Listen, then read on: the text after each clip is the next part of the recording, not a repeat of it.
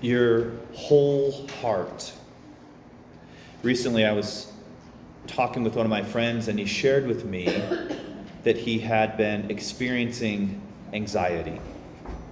And so he went to the doctor, and the doctor gave him some medication. And it's interesting because I've known this friend for like 20 years. And I could tell as he shared it, he was feeling a little self conscious, like worried that he might be judged or that he was feeling embarrassed, maybe ashamed.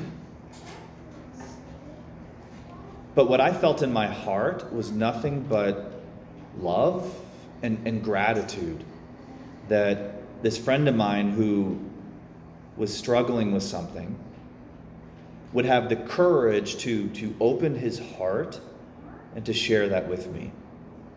And now that I know that I can, I can walk with him and I can support him and encourage him, that, that I actually, as a friend, I want to know it all, especially if things are troubling the person I care about.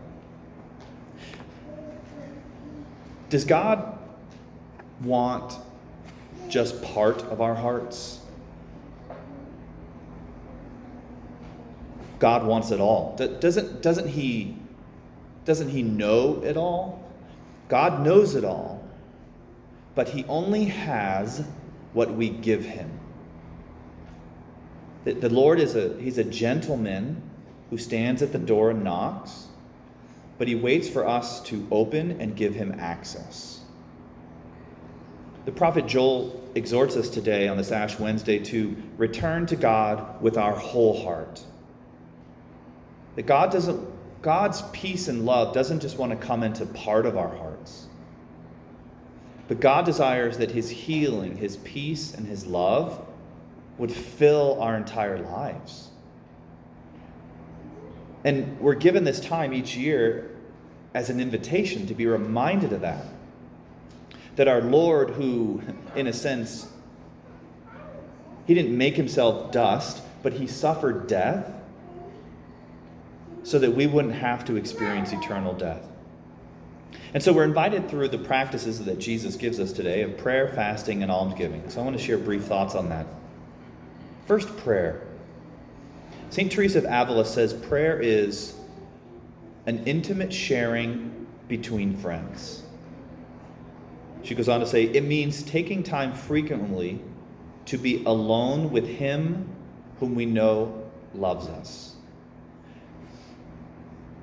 An intimate encounter between friends, being with the one whom we know loves us. Isn't it? There's something special about being with one that we know loves us. And so, my invitation for you is to even take five minutes each day this Lent. And if it helps, you can set your timer but but to to sit maybe in your room, especially if you have like a cross or a holy image, even if you don't, it's okay. You, you don't need that, you know. But it helps to kind of set a context and to take five minutes and to kind of hold your heart out to the Lord, hold your life out to the Lord, and tell Him all about it. This, this I was kind of reflecting on this on, on Monday, for example. This was this was my, a part of my prayer on Monday not that I wrote it down, but you know what I mean. So, Monday, as I was going to bed, uh, my prayer was God, I'm tired. um, God, I'm thankful for the sacrament preparation students, the RCIA students. I really enjoy being with them. Although sometimes I feel inadequate, like I'm not prepared as I want to be to teach them. And tonight, Lord, we had two birthdays, and so I got really excited, and I was like, let's all go get ice cream. But then I didn't communicate well, so one of the birthday people ended up at the other place and never got where we went, and I feel like a big schmuck, and I feel like a bad priest. And God, in that moment, what is He, how does He respond? He says, It's okay. Thank you for telling me. How, how's all this affecting you?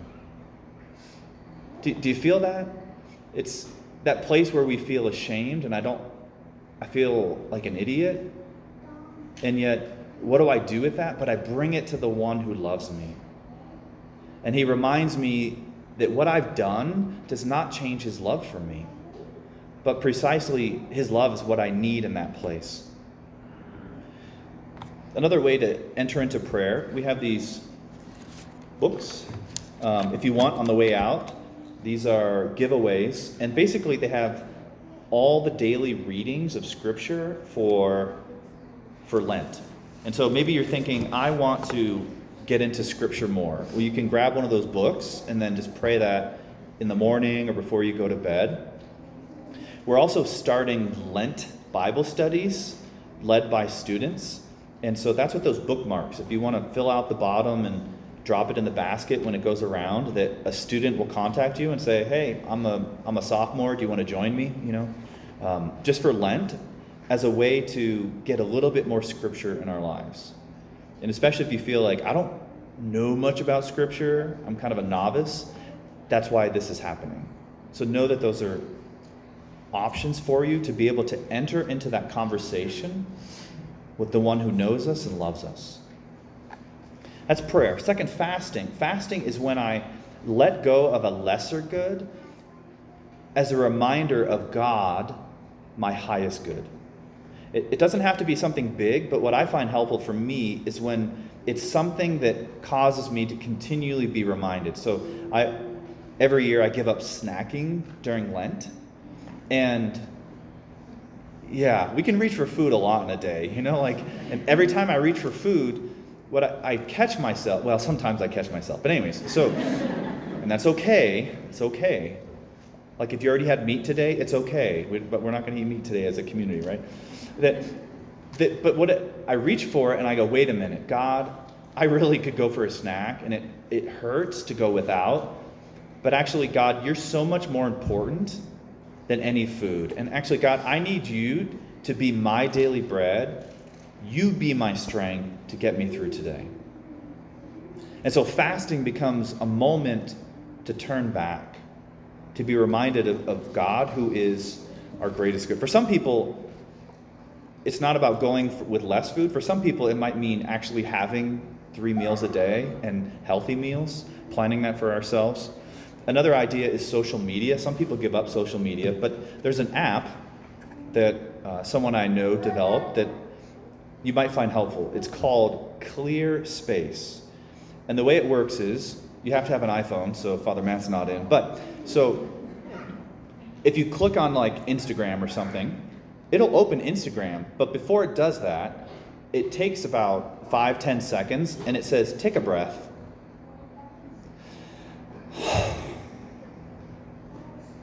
And they say, all right, do you want to go to Instagram or do you want to go do something else? it gives you a, a, moment to choose, but it also sets up your goals where you say, I only want to go on Instagram for like five times this day, or I, I only want to do it an hour or whatever. Like you set your goals and it helps you accomplish those goals. Isn't that kind of cool? So you don't have to go cold turkey, but you can take it as a moment to take a breath and just say, God, thank you for this moment. On with the day. Anyways, to throw that out there for your own thought. It's to what fasting, one more thought on fasting. Fasting is meant, even though when I go without food, for example, it makes me very conscious of myself but I don't want to be selfish or a jerk or something.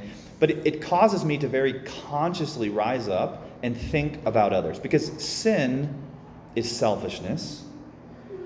And so fasting, it, it wants it's trying to open me up to other people. So, for example, here's a way to think about it in a different way. Right now, there's a bunch of people in Ukraine who are fleeing for their lives. And they're probably going without a bed or their own bed for sure, and they're going probably without hot water and all sorts of things.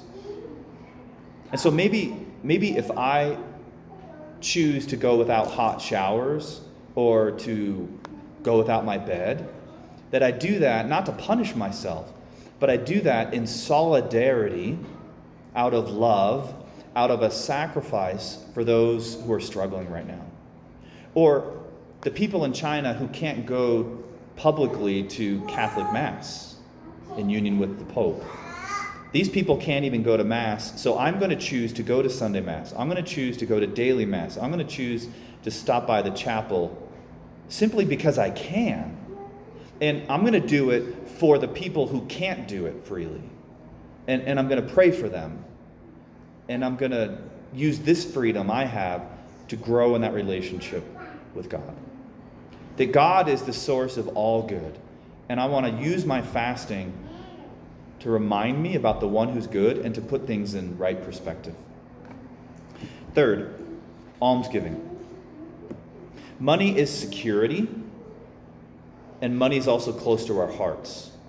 So when I give money away, I'm letting go of security and I'm making my heart vulnerable. Did, did you know that at NAU, 26.2% of students experience very low food stability?